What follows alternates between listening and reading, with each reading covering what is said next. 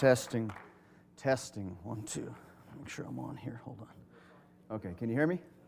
Okay, praise the Lord. If you have your Bibles, if you'll turn to Genesis chapter 18 tonight. As you can imagine, this is, if you can give me some more monitor, there we go. Um, one of the greatest privileges of my life, and I just want to thank Pastor Mitchell and Pastor Mitchell twice uh, for having me here and uh, able to minister behind this platform. Amen. Genesis chapter 18, I want to preach a sermon that I've entitled Confessions of a Middle Aged Cynic. Confessions of a Middle Aged Cynic out of chapter 18 of Genesis. A cynic is somebody, a person who believes that all human activity is motivated by self interest. That sounds pretty accurate of a description of our society. Can you say amen? I could ask you some questions and we could banter back and forth, but they, we have moved in our society from the entertainer Johnny Carson to people like Jon Stewart and people who mock and uh, make fun of every person who's in power. And I want to talk to you for a few moments about the issue of cynicism because there are three elements you're going to need if you're going to go the distance with Jesus Christ faith, trust, and enthusiasm. Can you say amen? amen? Faith, trust, and enthusiasm. And if you lose those three, you are done as a Christian. And I understand that there are principalities that would uh, war against the kingdom of God, and this thing has nothing new to us. This is like the white elephant in the room that nobody wants to speak about. Uh, it is the issue that is many times boiling in people's hearts is that they got saved, but over time they have become cynical even about the things of God. I want to read you a testimony that I picked up about a cynic, and it's the Confessions of a Cynic. Now, listen closely. I am a recovering cynic. I can't tell you how long I have been off the hard stuff. But I know most weeks I am tempted to go back to my old ways. Imagine the scene I am sitting in church listening to the preacher deliver a message when I hear something that I disagree with. Hmm. Imagine that. I know that never happens here, but let's just continue on nonetheless. We can send the tape someplace else. Maybe I'm just an over opinionated, egotistical fool, but so often I am trying to resist the temptation to discount absolutely everything that I hear from people whose opinions differ from mine own. My cynicism and I are in big trouble because I have added speech to my cynicism, speaking to all who will listen. I missed out on a lot with God, my friend, because of my addiction. And I have refused to believe that another person's sincerity could possibly be genuine. It's been said, and we've talked about this throughout the fellowship, about this fatherless generation, but it has caused a lot of people to come into the kingdom of God with an unbelievable amount of cynicism. Can you say amen? And I'm telling you that I've seen a difference in the converts of 25 years ago and the converts of today. They don't want to go to hell just like we didn't want to go to hell 25 years ago. But the moment that they come in, they want to put the church on trial. Can anybody say amen? Immediately. The church is on trial. The pastor's on trial. Everything he has to say is going to be measured with, with incredible diligence. This is not the Spirit of God. How many people know that believers believe? Yes. And before you leave, you're going to understand that the believers believe. Amen. That's why they're called believers. They're not called cynics. This is a generation that a curse that is on this generation, and I see it is a spirit that is leading this generation. This is why we have people like David, uh, he's late night talk show host, and his name is David what? Letterman. Thank you very much, all you TV watchers. David Letterman is a huge cynic, and what he does, he gets up and gives a monologue every uh, night, and all he does is tear down or undress every politician and every one of our leaders. Jay Leno does exactly the same thing. I live in Southern California, and there's a serious spirit of cynicism where I come from. We are cynic central, if you will. We are living in a generation that does that, that, everything that they think is funny has to do with mocking somebody else and making fun of that person. And this is where it gets into trouble when you start mocking holy things. I want to read with you. I, you know, I was, I was reading this. Uh, I was trying to figure out where was the first time it was mentioned because the book of Genesis always has the first time something is mentioned, or just about. And so I, I knew it was in the book of Genesis, but I started to search for it, and I finally found it in Genesis chapter 18. I want you to read with me. I'm going to jump through this story a little bit. I'm going to uh, skip down to verse number 9. And I want to read a portion there. The Bible says, Then he said to him, Where is Sarah, your wife? So he said, Here in the tent. And he said, I will certainly return to you according to the time of life. And behold, Sarah, your wife, shall have a son. Sarah was listening in the tent door which was behind him. Now, Abraham and Sarah were old, well advanced in age, and Sarah had passed the age of childbearing. Therefore, Sarah laughed within herself, saying, I have grown old. Shall I have pleasure, my Lord, being old also? I like the way she calls her husband Lord. And the Lord said to Abraham, Why did Sarah laugh? Saying, Shall I surely bear a child since I am old? Is anything too hard for the Lord? At the appointed time, I will return to you according to the time of life. Sarah shall have a son. But Sarah denied it, saying, I did not laugh, for she was afraid. And he said, No, but you did laugh. I want to talk to you, first of all, about the issue that cynicism is addicting. And this man in this testimony talks about the hard stuff. And I want you to talk, think about this for a few moments because a lot of times uh, uh, you'll run into people who come into the kingdom of God, but they have been hardcore cynics before they got saved. And it's very difficult then for, for them to become believers in all that you and I are involved in, especially when it goes against their own flesh. We are supposed to question everything uh, and be able to pick apart the great issues of our day while remaining aloof to basic emotions like faith, trust, and enthusiasm. And I truly believe tonight that this is what is causing the difference in converts today versus the converts of yesterday. Cynicism is addicting, and this is why it is so addicting because it makes you look clever and makes you look brilliant, and everybody else is an idiot. Can you say amen? This is why it's addicting, because it is a self grandizing uh, position that you take in life. Amen. In our portion of scripture, Sarah and her husband Abraham have been around for a very long time, to put it nicely. And they could say, Well, I've seen him come and I've seen him go, and I will see them go. They are getting older and they are getting more and more cynical as the days go on. Obviously, this was a practice in their home, or I don't think the angels would have responded so harshly right off the bat. This wasn't a freak accident. This was something that was taking place all the time. I don't know if you've ever been alone for long periods of time, but amen. But when you're alone for long periods of time, you just you just start to mock everything. You start to make fun of everything because there's nothing better to do. These people, they live out in the stinking wilderness. They have nothing, amen, to do other than to, you know, joke with each other and jive back and forth. And so the moment the angels show up, this is what was already taking place this cynical thing. And here comes holiness. Here comes these angels into the equation. And yet she does not recognize it. She does not appreciate that she's in holy ground. For crying out loud, what else is there to do out in the middle of nowhere but mock and joke? The angels come along and want to have a serious conversation with them, and all they can do is laugh. Cynicism tonight is like a drug because it masks pain, it covers failure, and it creates false joy. Let me say that again. It creates false joy. Uh, it, cover, it masks uh, pain and it covers failure and it prevents obedience. It is supposed to make us free and to liberate us from the pain and the mess of having to be let down by those that we might be foolish enough to believe in. I know what I'll do. I'll just wait around and I just simply won't care about what's going around. But nobody can have no cares about what is happening in the, around them without some excuse. And that excuse many times comes down to laughing everything off. Not only do we get to look clever, but we get to keep our emotions safely locked away. And that, in a nutshell, is why cynicism is so addicting tonight. The hard stuff. This confessor calls it, I don't know how long I've been off the hard stuff.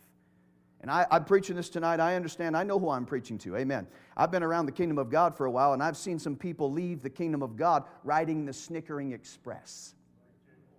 Let me say that again. I've seen some people leave uh, riding the snickering express, believing themselves to be wise, they became fools.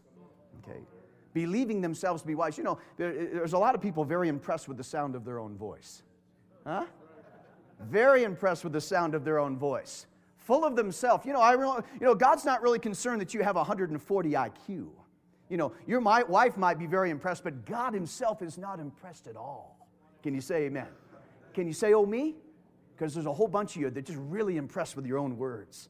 Let me just tell you, you have not figured out everything in life, my friend okay? And you have not figured out. Say, well, yeah, see, they've got that big intellect, and that's why they took that train out of town. No, why they took that train out of town is because they thought themselves to be wise, they became fools. And what do fools do? The Bible says that the fool says in his heart, because God is able to read the heart, there is no God. In fact, that's not really what it says. It says, no God. I don't want God in my life. I don't want to do what God wants me to do. The fool has said in his heart, no God. And the wise, and those who think that they're wise, are people who are just like that. Many of you say, Well, I'm so wise, I've figured it out. You haven't figured out anything. Anywhere we find the word mocking in the Bible, we find a nefarious act that is connected to it. Proverbs chapter 20, verse 1. Wine is a mocker, strong drink is a brawler. John 19, 3 says, Then they said, Hail, King of the Jews, and they struck him with their hands. They were mocking the Son of God. Amen. And that mocking spirit is something that is in every believer and sometimes can even creep into the house of God. We are people that have been let down. And this is how we get our kicks. We are better at tearing things apart than putting things together. Can you say amen? I, I, you might want to take some advice and try to put a church together rather than try to tear it down. It's funny, you know, we buy these things for our children, and they have all these directions on how to think, put things together. Every year, you know, I get something for my boy, and putting it together with him, it's all part of the fun and everything. Notice that there's no directions on how to take it apart, because we're really good at knowing how to take things apart. Some people are very good at knowing how to take a church apart with their own words. Demolition is our specialty, my friend, from the Bush haters to the Justin Timberlake haters to the Hillary haters can I tell you, you smell like the generation that you belong to.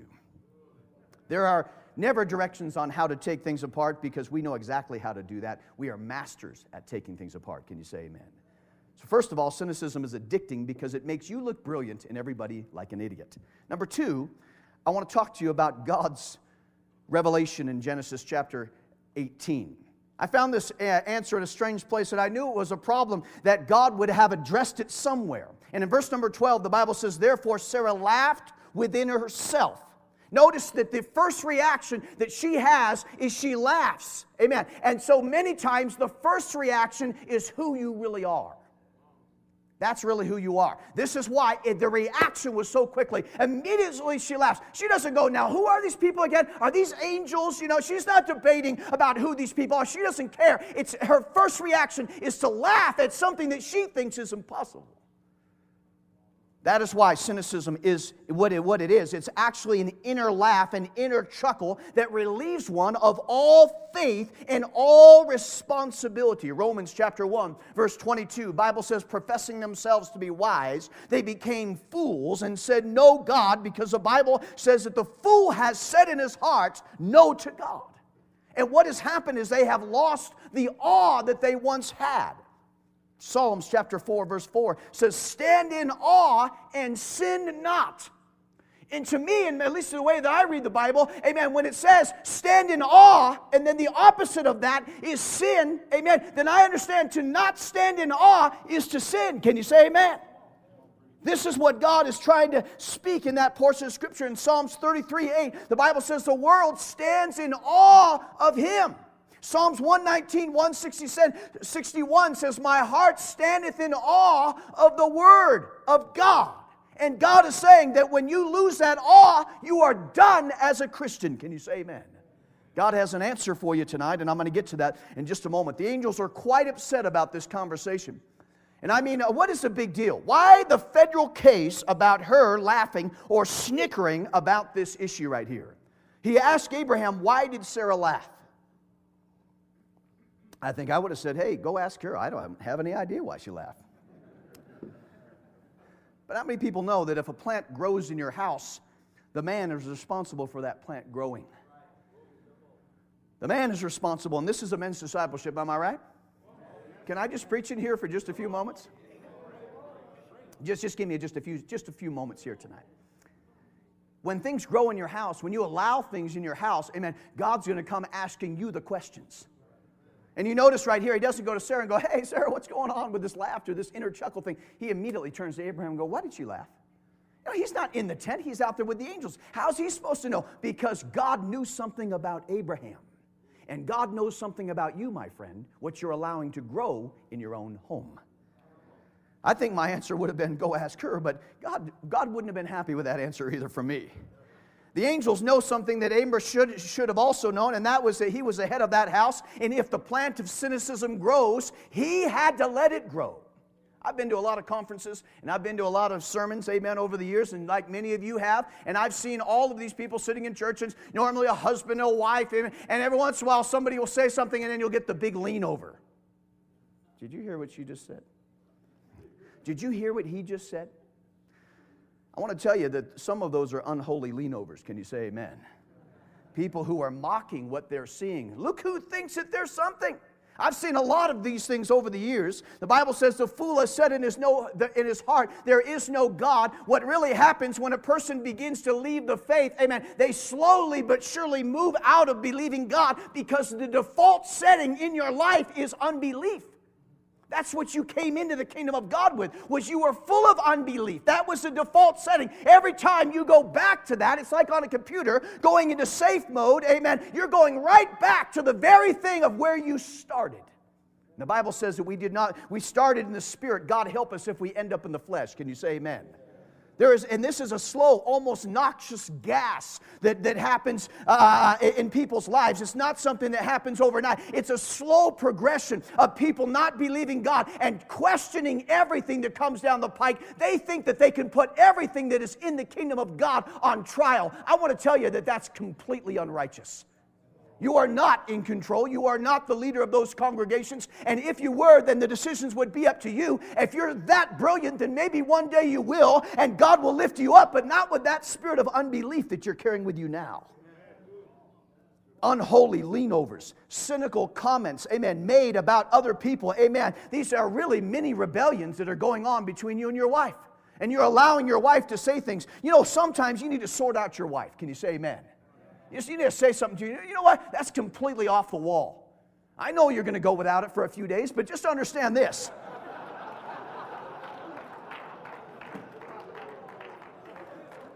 You're a Christian. You're supposed to be able to go without it for a few days, anyways. You're going to be traveling as an evangelist and as a pastor. Can you say amen?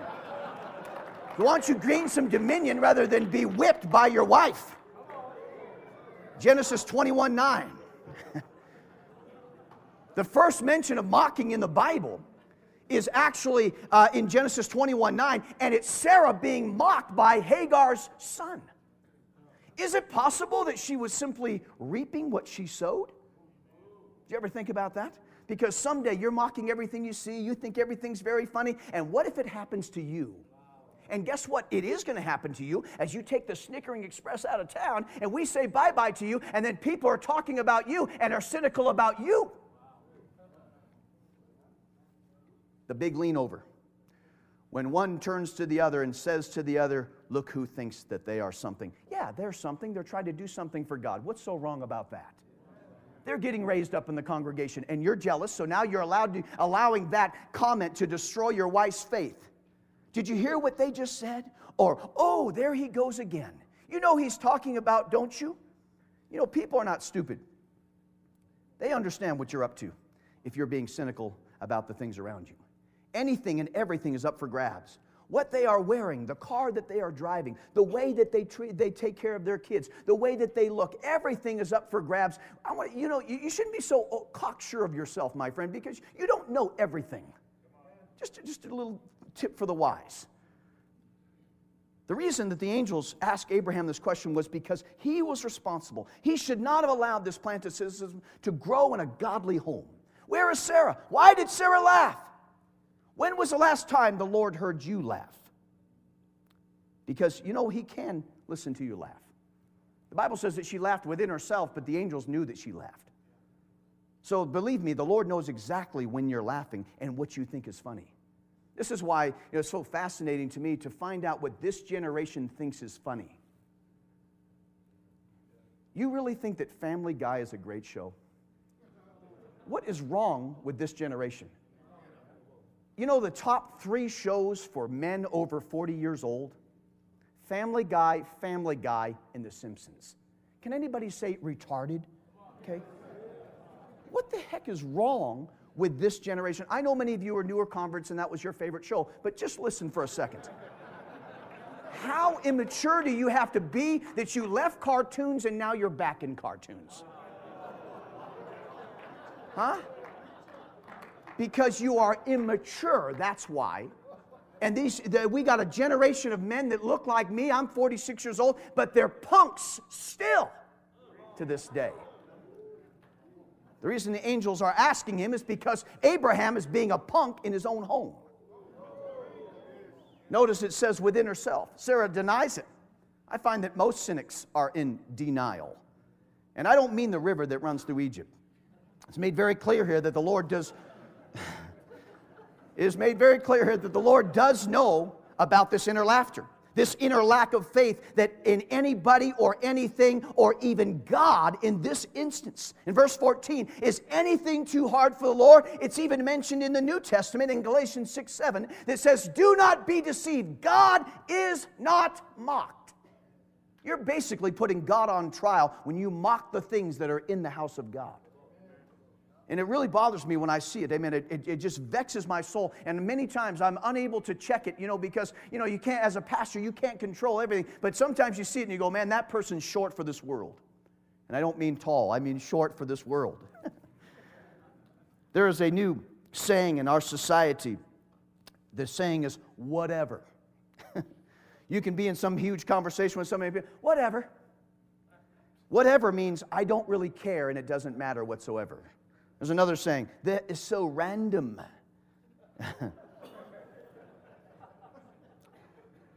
And, what they're doing is they're showing their colors. They could care less about anything but getting home and getting back on Facebook. Really, really vexes me. That here are kids that, can I just have 10 seconds? Man, uh, we had a meeting the other day on standards uh, after the Sunday evening service, and I, everything was going fine until somebody mentioned Facebook. I go, Did you have to get me stirred up? you don't have a single word for your pastor. You give him a bypass, take the stinking exit door to get into the church. You'll come through service, you sit through the service, but you can't wait to get out of there so you can go home and update your profile. Can I just tell you that your, your character is thin as, the, is that screen right there? That's about as much as your character. And that stuff's forever, by the way. It's not going anywhere. That stuff's going to be on the internet for the rest of your life. So when you do find a wife and she Googles your name, guess what, buddy? All of your pictures, all your punctum put up there for everyone to see. Why is it that this little fact is put here? Why is the Lord so upset? Because he knew that it would cause her to shrink from her responsibility and faith and responsibility at the same issue, amen, that you deal with. She was supposed to sleep with her husband, and if she doesn't believe it, then she gets a free pass. Can you say amen? And any woman at 99 years old is hoping for a free pass probably at that issue. Matthew 16 23. Jesus says to Peter, He says, Get behind me, Satan. You are an offense to me, for you are not mindful of the things of God, but of the things of men. Now we know that Peter wasn't the, the, uh, the, the, wasn't Satan. We know that for sure because eventually he became the pillar of the church. And by the way, he was not the first pope; he was the first pastor of a Christian church. But here we know that we know for sure that he wasn't Satan. But what he was speaking was all about Satan. Get behind me when he said, Don't deny yourself, and basically took things lightly about the kingdom of God. The King James Bible says, Thou savorest not the things of God. Can I say to every cynic sitting here, I want to tell you, you're in trouble not because I'm preaching a sermon or because your pastor's against cynicism, because you do not savor the things of God. And someday God's going to come looking for you, my friend, because you have not lifted up the things of God. You had a t- spate of time that you could have done right, but you decided to be go back to your default setting and go back to your unbelief. You came into the kingdom of God, and now you speak some Christianese, but you don't believe a single word of it.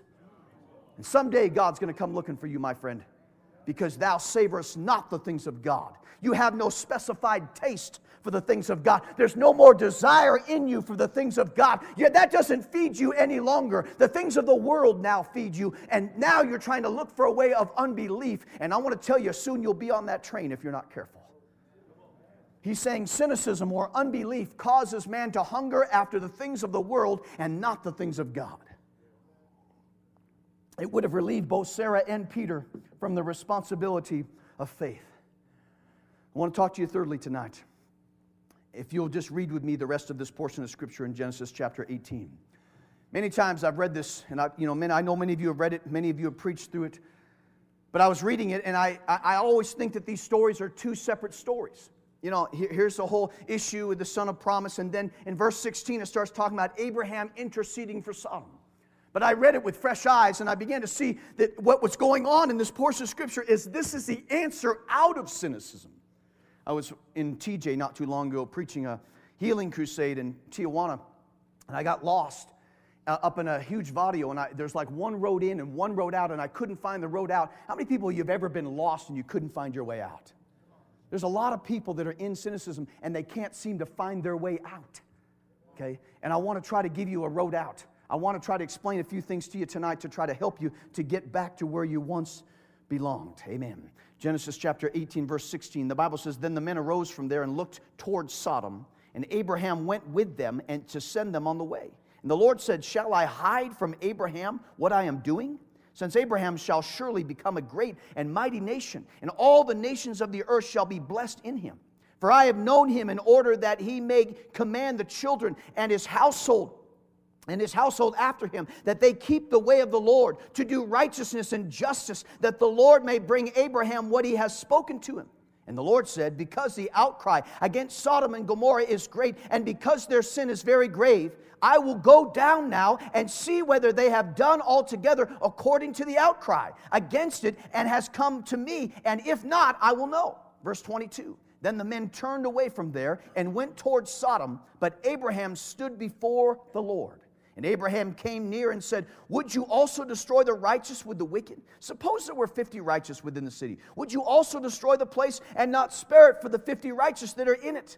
Far be it from you, Lord, to do such a thing as this to slay the righteous with the unrighteous or with the wicked.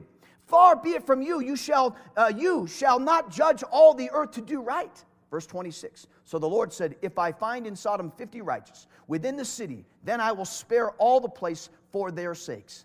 Then Abraham answered again and said, Indeed, now I, who am dust, who am but dust and ashes, have taken it upon myself to speak to the Lord. Suppose there were five less than the fifty righteous. Would you destroy all the city for the lack of five? So he said, If I had there forty-five, I would not, I will not destroy it. Verse 29. And he spoke to him yet again. So he said, I will not do it for the sake of forty. Then he said, Let not the Lord be angry, and I will speak. Suppose 30 would be found there. So he said, I will not do it if I find 30 there. And he said, Indeed, now I have taken it upon myself to speak to the Lord. Suppose 20 should be found there. So he said, I will not destroy it for the sake of 20. Then he said, Let not the Lord be angry, and I will speak but once more. Suppose 10 should be found there. And he said, I will not destroy it for the sake of 10. So the Lord went his way as soon as he had finished speaking with Abraham, and Abraham returned to his place. This is a very interesting conversation going on between God and Abraham.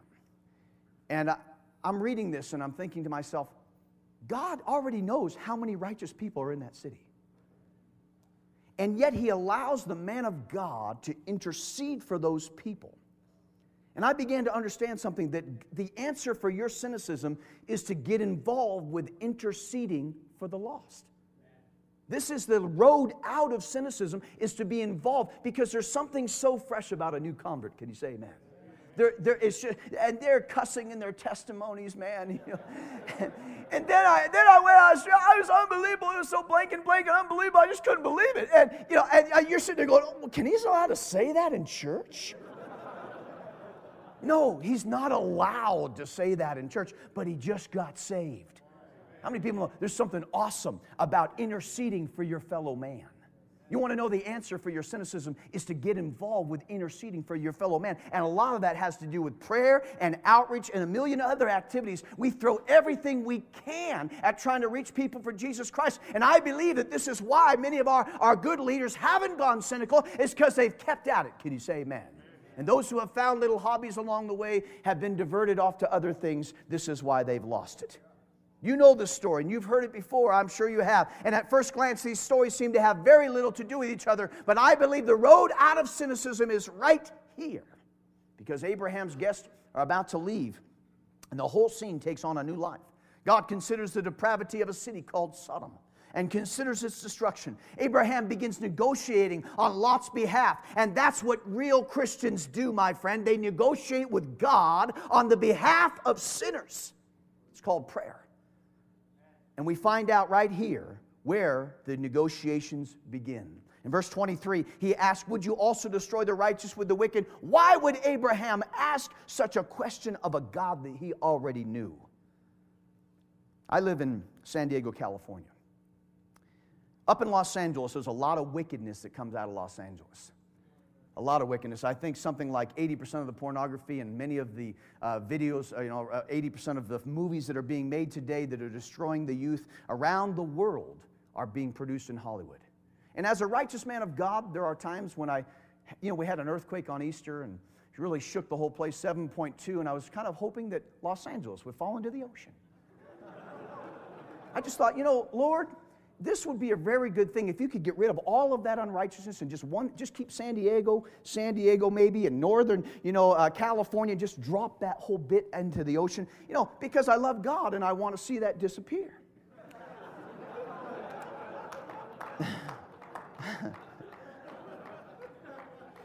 Why doesn't abraham have the same feelings? Because he cared about those people that are in that city and we have a number of churches in, in, Los Angeles. I'm being facetious with you. But listen, man, there's a lot of unrighteousness, but there's a lot of good people that need to be saved there. Can you say amen? And so you, you start to see this, this, this, this concern, and this concern, I really believe, is the key to the, the deliverance from this man's problem. He bargains with God. Indeed, now I am but dust and ashes and have taken it upon myself to speak to the Lord. What happens next? The angels visit. There's an attempted rape charge. Only four righteous people are found, and God destroys the city. My question for you tonight is this as I close Why did God allow Abraham to bargain when the knower of all knew that there were only four and was planning on destroying it despite what Abraham said? Why go through the motions? God wanted Abraham to get involved, to care about the state of his fellow man. Not just Lot and his family of four, you know, notice he knew that those were the only righteous ones there, but he's pleading for everybody else. And this is the road out of cynicism. And if you ever want to be right with God until the very end, my friend, you better figure this out that ministry and a large portion of caring about other people would greatly, greatly help many of you. I picked up an article about converts and uh, converts confession. I want to read you just a bit of it.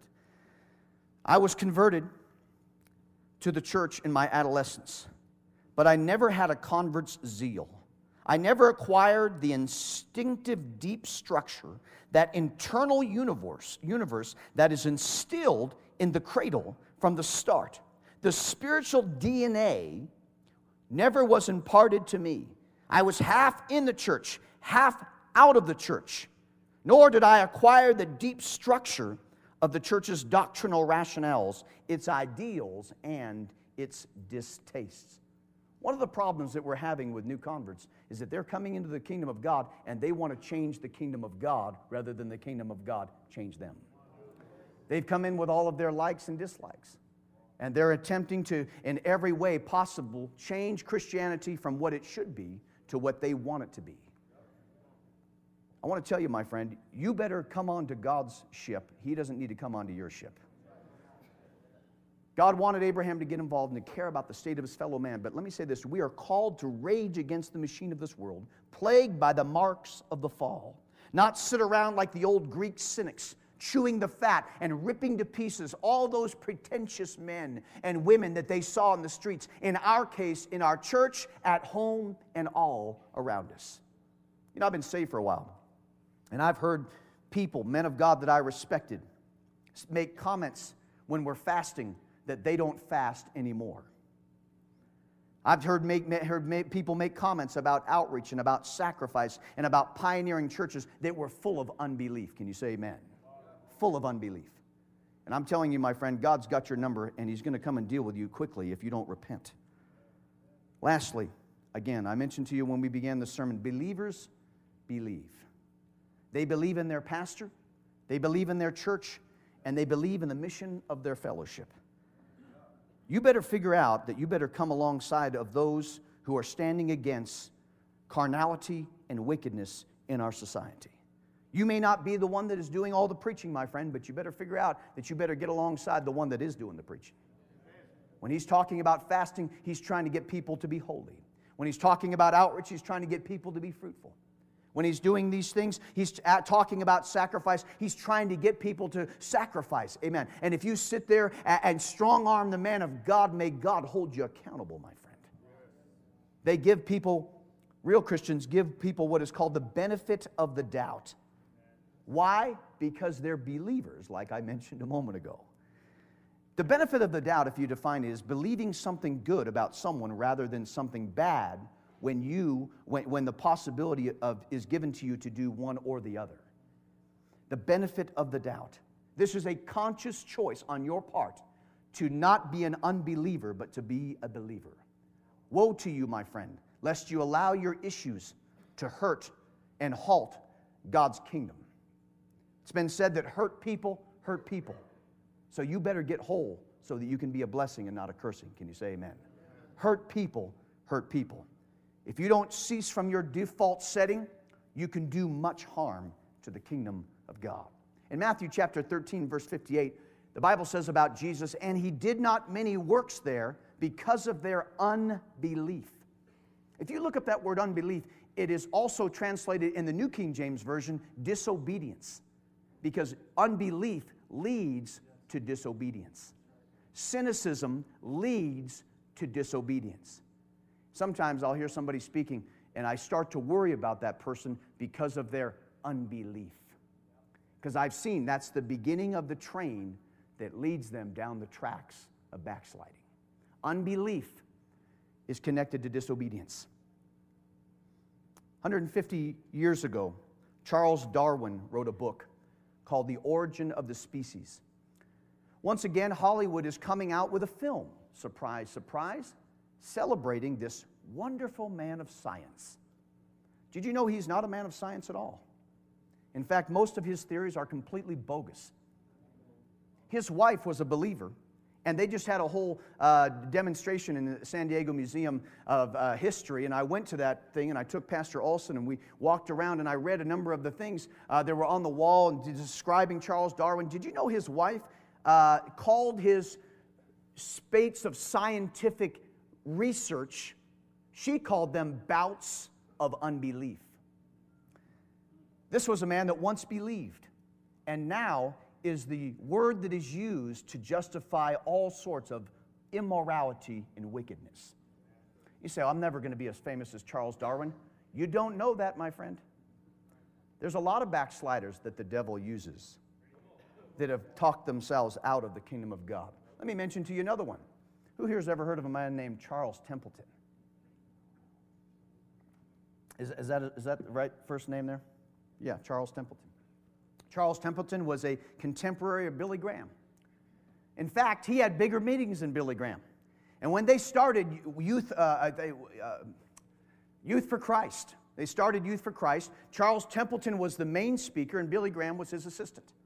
And before that, this, uh, this Charles Templeton was having meetings of 40,000, which were huge for those days. Charles Templeton, after he began to see some of the footage coming out of the uh, camps in Auschwitz and different places, they would show these before the movies that they would show. They'd show some news clips, and he saw some of these news clips, and it affected his mind. And he turned to Billy on one of these occasions and said, How can there be a God that would allow something like this? And he slowly but surely found himself leaving the faith. He was hired by Princeton University to be a professor because how many people know that the world always wants to reward unbelievers? He's not qualified to be a professor, he's a preacher. Oh, but they found a way to give him a scholarship, give him a degree, and then bring him onto staff. Uh, maybe he already had a degree. I don't know, but he certainly wasn't qualified for Princeton University. He's a preacher. But how many people know that many people compromise Christianity for the sake of wealth? And he is now a byword of those who went along those ways. Charles Darwin is also one of those who had bouts of unbelief. How many people know that we all go through bouts of unbelief? The question is whether you're going to allow that bout of unbelief to indwell you and steal from you your belief in God. The Bible says it's impossible to please God without faith. And it, he speaks about things that are unseen, that you cannot see everything that's around you, but you believe in the best because believers believe the good that is in society. The Bible says that the eye sees evil because itself is evil. Maybe the reason why you're so cynical is because there's some things that you need to deal with in your heart. Not every person that you see is motivated by self interest. If you think that you're that smart, that you're able to read people's minds, maybe you need to set up a little stall at one of the fairs and become a fortune teller. You know exactly the motive of every man of God that you've ever come in contact. Oh, I beg to differ, my friend. You do not know the motivation. And you better watch yourself thinking that you know the motivation of every pastor and every person that you come in contact with. You do not know, and you're going to find out someday that some of them were righteous. And you misjudge them. And God will hold you accountable for it if you're not careful. Let me read you the last of this, man, this man's confession. He says, I'd been let down by my, by my father. Surprise, surprise. I've had no contact with him since I was 11. It wasn't supposed to be that way. He wasn't supposed to walk away from my fatherhood, from, uh, from fatherhood as if it were a hobby, but he did. I made up my mind not to get hurt again. I'd idolized him before, and there was no way that I would fall into that trap again. Over the years, listen to this man's confession. Over the years, the darkness spread, leaving me unwilling to get acquainted with vulnerability and unfamiliar with a sense of trust. I assumed others would follow in my father's failure. I would save myself a whole lot of trouble by seeing their faults from the start. That describes our generation almost to a T. A fatherless generation that believes that they'll save themselves the heartache by being able to read everybody from the start. Cynicism is a belief system that every single person is motivated by self interest, that there is no good in the world. But I beg to differ. There are righteous men of God around the world preaching the gospel. And if you would respect and you had a good eye, you'd be able to see that and recognize that. You see, belief tonight is a choice, but it also has to do with praying. Is there a place for cynicism in the faith, this man says? I guess not. Because you and I need to believe God. Mark 9 24. And straightway the father of the child cried out and said with tears, Lord, I believe. Help thou my unbelief. You're not talking about a complete sinner. He believes in Jesus. He says, I believe. Father, God, Jesus, you know that I believe, but help my unbelief. Who can say that with him tonight? Help my unbelief before I find my way out of the kingdom of God.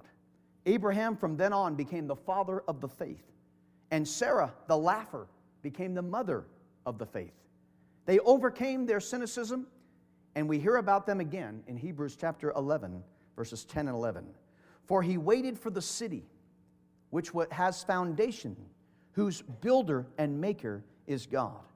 By faith, Sarah herself also conceived strength Listen to this. I know it's a woman, but just chill for a second, dude. Okay?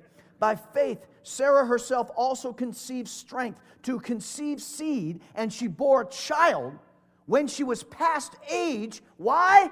Because she judged him faithful who had promised.